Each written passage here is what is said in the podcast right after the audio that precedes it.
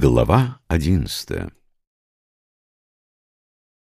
Тридцать спиц соединяются в одной ступице колесницы.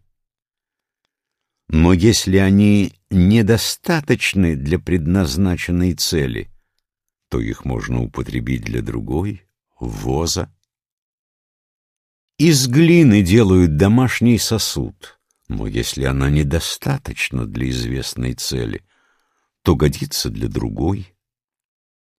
Связывая рамы и двери, устраивают дом, но если они недостаточны для этого, то из них можно делать домашнюю утварь.